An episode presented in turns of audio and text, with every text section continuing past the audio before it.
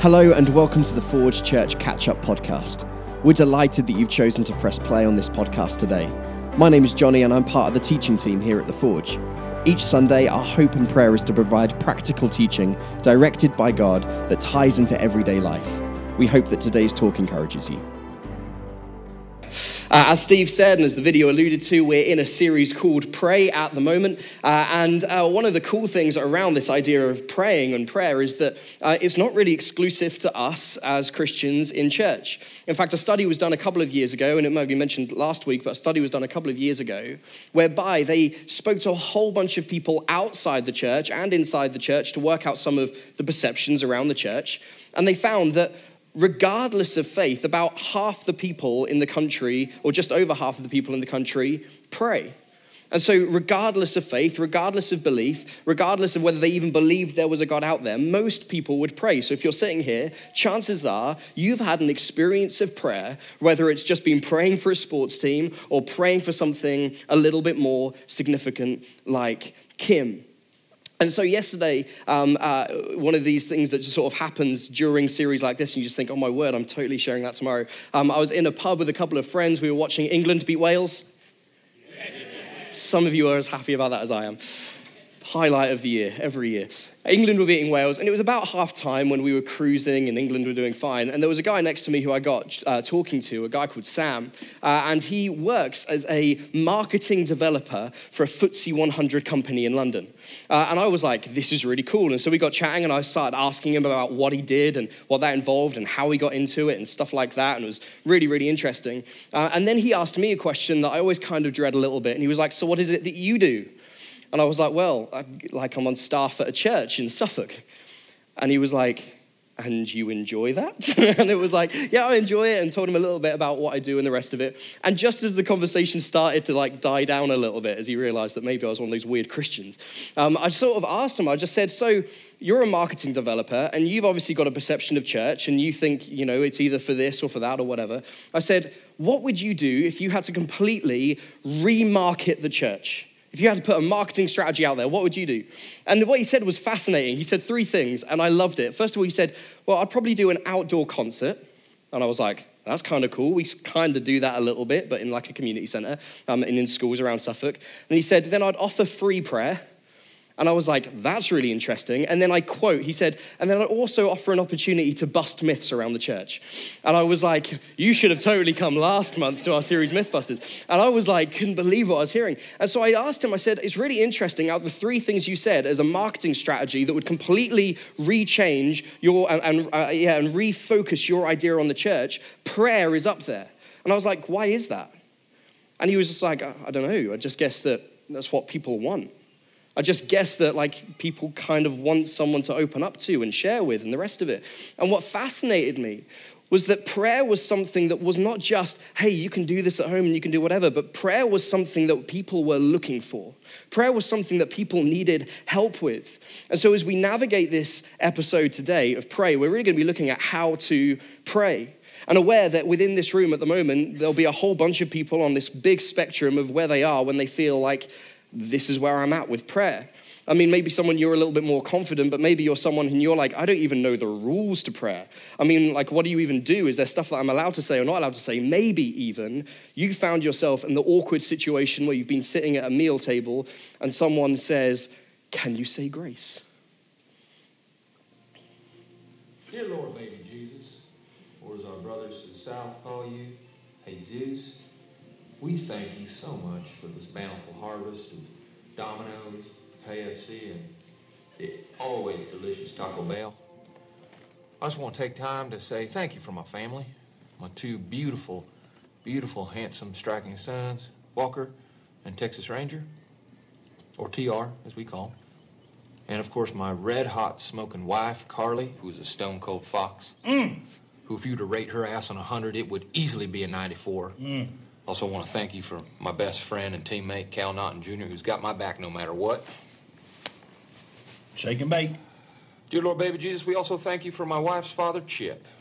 We hope that you can use your baby Jesus powers to heal him and his horrible leg. And it smells terrible, and the dogs are always Mm. bothering with it. Mm. Dear tiny infant Jesus, Hey, um, you know, sweetie, Jesus did grow up. You don't always have to call him baby. It's a bit odd oh, not putting a cradle baby. Well, look, I like the Christmas Jesus best, and I'm saying grace. I'm saying grace, and I like the Christmas Jesus best. I also love the or our brothers down the south. Hey Zeus, thought that was really good. Hey, maybe you've been in that situation. You're like, I don't really like what. Like, am I even allowed to pray a prayer like that? Are we even allowed to listen to that in church? Like, what's going on there? Maybe you've had some form of experience on prayer, but you're not quite sure around the rules of what you are and allowed to do. There are a whole bunch of weird Christian rules that no one ever said, the Bible doesn't say them, but Christians just tend to do. So here are some of them. Some of them, this is like a prayer thing that Christians do. There's a specific noise that only Christians make, and it's this. Mmm. Mm, yeah. Mm. And there's the little tutting, and maybe you're like, why do Christians, like, is that a thing? Does God hear better like that? Uh, maybe you've been in a place and someone goes, shall we pray? And then they do the worst thing in the world, and they start going like that as if to hold your hand. And you're immediately like, oh my gosh, like, really, we're doing this? I can remember in youth group when I was in the church that I was growing up, and we used to hold hands during prayer. And so I always made sure that I was like trying to sit next to the pretty girl uh, in youth group, and then like you try and give it a squeeze if you fancied them. That was like the rule in youth group. Probably not in motion never worked. Maybe there's a whole bunch of different rules that people do when praying, and you're just like, why is that? There's always that one where, there where someone's praying out loud, and for some reason, repeating God's name lots makes them hear better. So their prayers are like, Father God, we just want to, Lord, Father, just, Lord, Lord, would you just, Father, and, and Jesus, Lord, would you, Father, Father? And it's like, does he hear better? Like if you said uh, any other conversation, if I went, hey, Sam, Sam, I just want to, Sam uh, Fenning, just Sam Fenning, I just want, like you just never normally do that. It's a weird rule that Christians do. Maybe you're not quite in that area where you're trying to work out the rules. Maybe you know how to pray and you're someone who prays regularly. But for you, your prayers have somewhere along the ground, uh, uh, somewhere along the way, just become stale, stale and boring, and maybe just a drift. Maybe you pray, praise, uh, pray prayers like, Lord, would you just bless this burger to my body and this bullet to my foot? Like, would you just give us traveling mercies, Lord? And you can imagine God being like, well, just wear a seatbelt and travel to the speed limit. You'll probably be okay.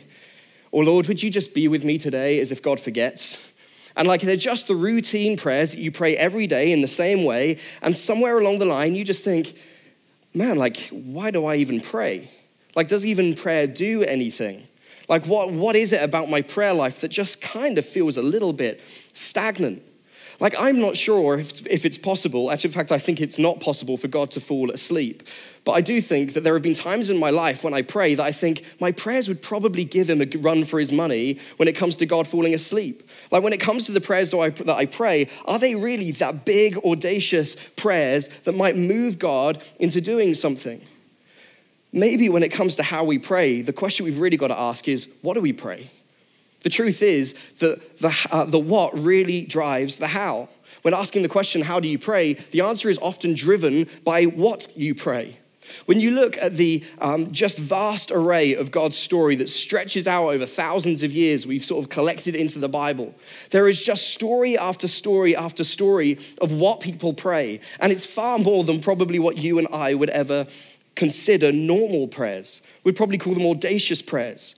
Whether it's Hannah in the Old Testament who prays for a child that she's just not uh, conceiving. Whether it's uh, Joshua who in battle literally asks for the sun to stand still over the course of a day.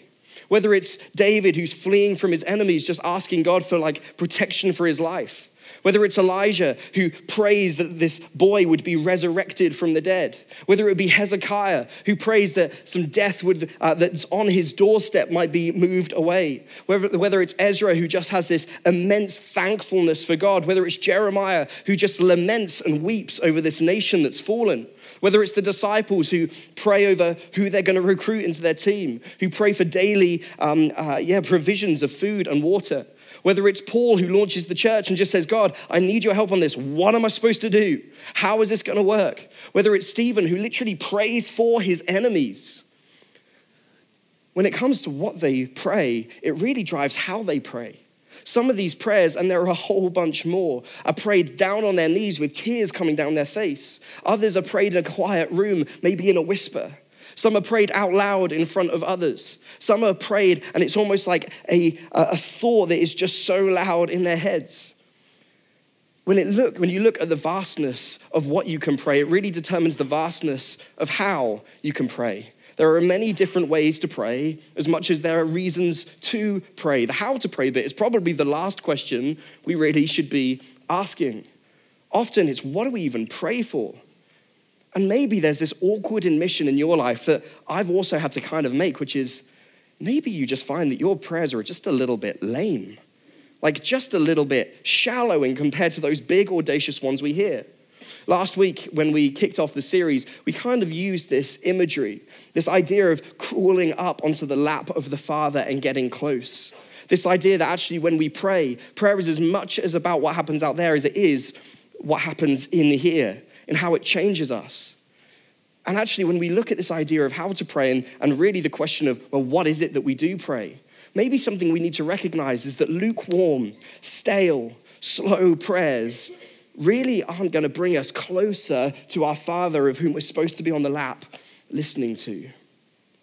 And so, to try and uh, expand this a little bit more, I want to look at a story right back into the Old Testament of the Bible. Uh, happened thousands of years ago, but perhaps one of the most famous, lovable ca- characters of the Bible, a guy called David. Chances are that you've heard of him. He's the one that slayed the giant Goliath, and he grew up to be king and uh, ran away from Saul for a little while. That was before he became king. Um, David did a whole bunch of things. David and Bathsheba, that David.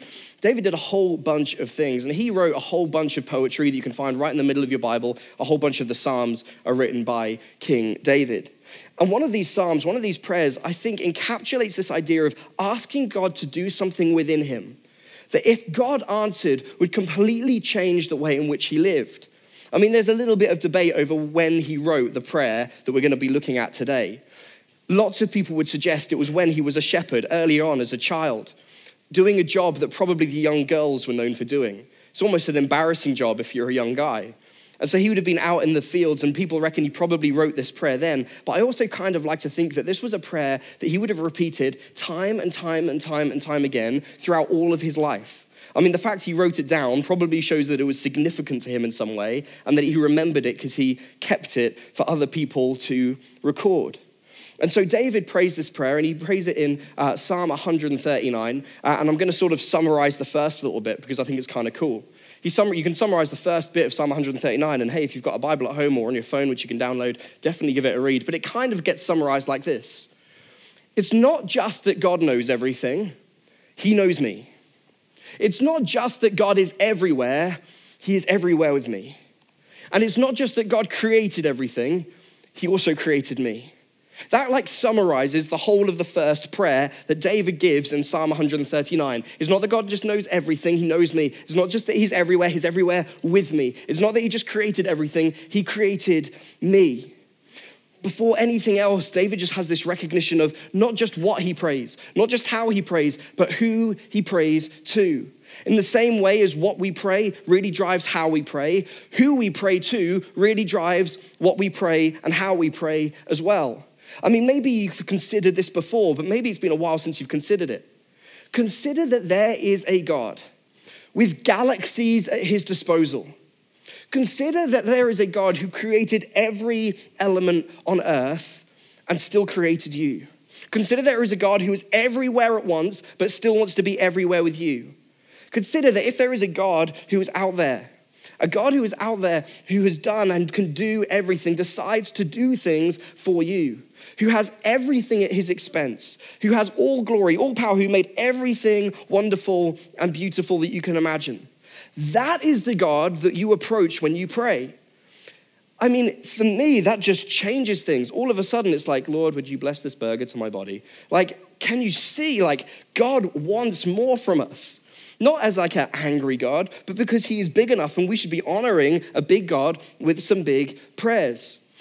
Each one of these episodes is based on a different book. Uh, you, as Steve said, you can buy these from uh, The Office, or he might say that later if he hasn't said it already. Uh, you can buy these books from The Office. But as part of today's episode, we're looking at a book um, uh, written by a guy called Craig Groeschel. He runs a church called Life Church uh, out in the States. And in his book called Dangerous Prayers, it's literally just come out, it says this, and I think this is brilliant. If you ever call a true vision of God in his purest essence, I promise you, you would never refer to him like a pal from down the road. God is too mighty to disrespect. He's too holy to treat casually. He's too good to speak with ungrateful familiarity. He's too majestic to casually take him for granted. I mean, let me put it like this for a second. Imagine that through your door at home, you got an invitation by a mystery person that says, Hey, I just wanted to meet up with you and uh, I want to take you out for food. Food's on me. And they put the address to this really fancy restaurant. And so maybe curiously, you pick this up and you question it slightly, but you think, well, what I might do is I'm just going to walk down, I'll dress up for it, walk down and just see who's there waiting for me. So you dress up because it's a really fancy restaurant, and you get there on the Friday night and you look through the glass window, and through there, you're just like gobsmacked because it just so happens that on that day is your favorite uh, celebrity or music star or sports star or whoever it is, the person that you just think, man, if I could just meet one person in life, it would be this person. And you see them with an empty chair in front of them. And you just think, okay, well, it's definitely not their Martin meeting, but I'll, I'll, just sort of go in and see who's in. And so you go through and you say, hey, I've got this mystery invitation, and someone said that they'd be here. And they bring you to, to your disbelief, the person that you just would have loved to have met once in your life. And you sit down, they're just like, hey, can we chat? Like, I've heard about you, can we talk? You might lose the words. The words that come out of your mouth might just be a jumbled mess. I mean, you might not have the, the capacity to be able to string a sentence together. And now I not be, not, might not be able to tell you what you might talk about, or how you might talk to this person, or the questions you might ask them, or the things you might even ask for. But I can guarantee you, because of the, the, um, the awe that you put into this person, it wouldn't be boring. It wouldn't be stale. It wouldn't be dull. When it comes to prayer, the who really drives the what and then the how. The who, the what, and the how. And it's after this that David, uh, after he says, like, you have done everything, and uh, uh I mean, you want to do everything with me, and you, have created everything, and you've created me, and you have the power to do everything, and, and you have the power to do things through me. That then David prays a prayer that probably we look at as a little bit trivial, but is something that if we really took seriously, if we pray for ourselves, chances are might really challenge and convict or change the way that we pray. It might even give the words for you to pray if prayer isn't something that you've done much of before. Here is David's prayer Search me, God, know my heart. Test me and know my anxious th- thoughts. See if there is any offensive way in me and lead me in the way of the everlasting. Search me, God, know my heart, test me, know my anxious thoughts. See if there is any offensive way in me and lead me in the way of the everlasting. Search me, test me, lead me, search me, test me, lead me, search me, test me, lead me, search me, test me, lead me. You can imagine almost just as this reoccurring prayer all the way through David's life Lord, I want you to search me. I want you to test me. I want you to lead me. Simple, thoughtful, perhaps almost trivial. But if God really answered this prayer, consider what this might mean. Consider what this might mean for a David who lived a life of adventure that perhaps we could only ever dream of in our wildest fantasies. I want to go through this prayer step by step. Search me. What would it look like if God searched your heart, know my heart? I mean, for many of us here, we might think, well, why is that so particular? Like, why is that more powerful than any other prayer? I mean, why is, I mean, I know my heart. My heart's a good heart. I mean, I tend to do things with the right motive. I, like, I tend to do things in the right way. My heart's good, and, and God knows that. God knows that my heart's good when it comes to David, what David says here is so countercultural. David recognizes whether he is a shepherd nobody, whether he is a giant conquering somebody, or a king who rules over everybody, that actually, when it comes to his heart, it is not something that should be followed as much as it should be something that's protected and guarded. David knows even that when he is at his best, he is one bad decision away that his heart might lure him to that completely could destruct everything. In fact, if you know the story of David, you'll know that this is true. David says, Search me, know my heart, know, know before I know the vulnerabilities that I can't even see yet. What is it for you that you need God to search you out on and reveal to you that perhaps you might not even be aware of? Lord, I mean, I'm not an alcoholic. I just like a drink. I like a party. I mean, I'm, I haven't got a gambling addiction, it's just I'm on a losing run. I mean, I don't have a problem with gossip. I just like news. I mean, it's not that bad if everybody does it. I mean, God, I mean, it's, it, it's not so bad that I do that because, because no one's really picked me up on it so far. So, how bad can it be? Like, I'm not lazy, it's just that, that I'm, I manage my time well. God, search me. Search me. Show me the things within me. Search me. Know my heart. And then David says this test me. Test me. Often, when we think of a test, we can think of it in quite a specific way. We can think of a test almost like a school test. We go up to an exam and it's a pass or fail thing. This isn't what David's asking for. He's not asking God to test him, and if it's a pass, then good, and if it's a fail, then bad. Testing, in more of an ancient Eastern sense, was far more of this idea of God is going to put something in your way that's going to show you and show him kind of where you're at. Like just to sort of see, where are you at with this kind of thing? And so David's saying, listen, I want that. I want you to see exactly where I am. And on the back of this, he says, Test me, show the anxieties of my heart. Let me ask you, what is it that you are scared of? What is it that you fear? I'm not talking about phobias. I'm talking about things that cause you to lay awake at night, things that make you think, my word, like what, what's going on? Like, why can't I sleep because of this burden? Is it a loneliness? Is it those brown envelopes coming through the door? Is it the thought that maybe you'll never one day find a partner? What is it? What are the things? Is it going to be losing a job? What are the fears that grasp you at night? And what David says is, test me, test me on them. What David recognizes that is often our greatest fears that show us where we trust God the least. I recognized this maybe a couple of years ago uh, through a talk from somebody else uh, and what they said, but they said, actually, what I've recognized is that every year of my life, the stakes go up. The stakes of my life go up. I mean, there was a time, and, and I know for me, there was a time where I didn't really have anything or I didn't, you know, really own anything that particular. And I was like a little bit younger, so I was like, hey, actually, God, like I can do anything with this. Like faith is easy for me, like quite literally, because I've really got nothing to lose. And then maybe you get a house and it's like, oh, actually, but that's, that's kind of important to me now. And then you get a job and you think, okay, well, that's, if that goes wrong, then, then things are going to be a little bit harder. Then maybe you get a wife or a husband and you think, oh man, if something happens to them now, God, then that's, the stakes go up. And then children and the stakes go way up. And then the retirement plan and that goes way up. Each time, each year, each everything, the stakes go up, the fear grows up. And David says, God, I want you to test me. I want you to give me opportunities to show you that actually, regardless of what I fear, I'm going to look it in the face. I'm going to give it a name. And as well as give it to you and show you my biggest problems, I'm going to go to my problems and tell my problems how big you are. Why does this matter? Kind of comes to the last one lead me. Lead me.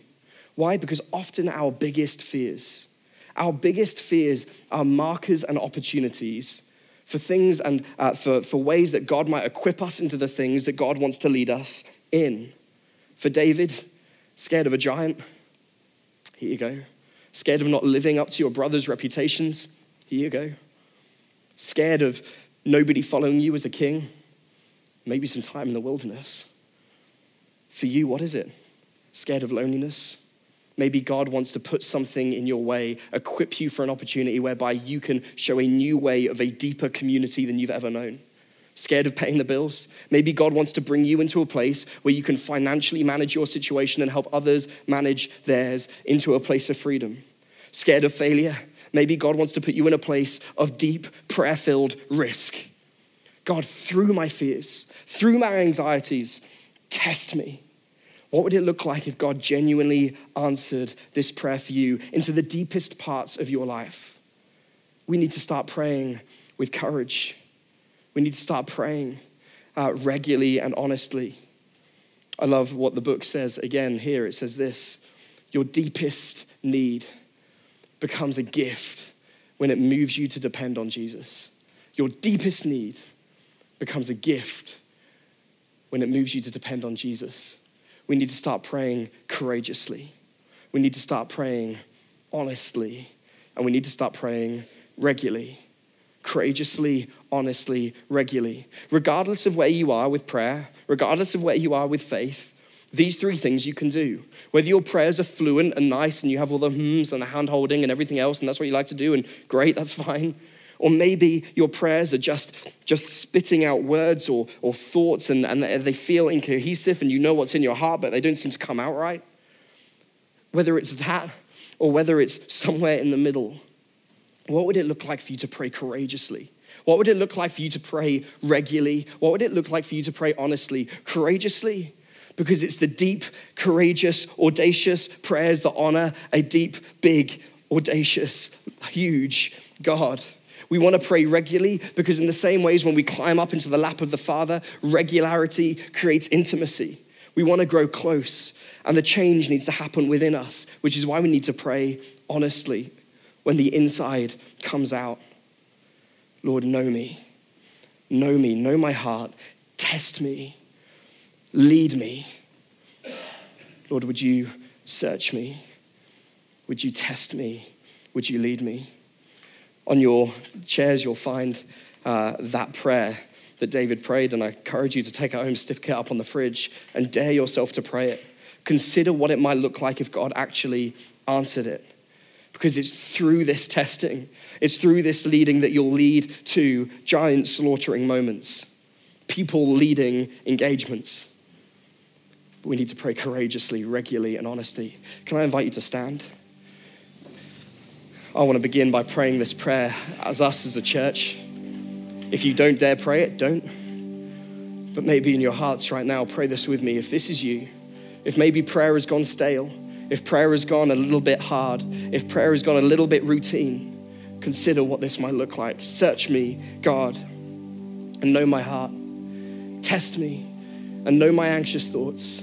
See if there is any offensive way in me and lead me in the way of the everlasting. Lead me in a way so that the things that I do today might have eternal consequences. Search me, God. Show me the things inside of me that I excuse for myself. Test me. Know my anxious thoughts. See if there's any offensive way in me, things that upset you, things that are hurting me, and lead me in the way of the everlasting. Lord, search me. Test me. Lead me. Father God, right now, would you hear the hearts of those praying this? Search me. Test me. Lead me. Search me. Test me. Lead me. And as a church, would you search us? Test us. See if there is any offensive way in us. Lead us into the way of the everlasting. Search us, God. Know our hearts. Test us. Reveal any of our anxiety. See if there is any offensive way in us and lead us into the way of the everlasting.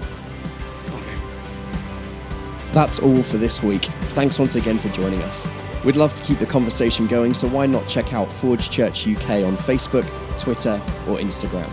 Or go online at forgechurch.com where you can watch other content, find a next step, give financially, or see any details of what's currently going on in and around the Forge. We're looking forward to you joining us next time.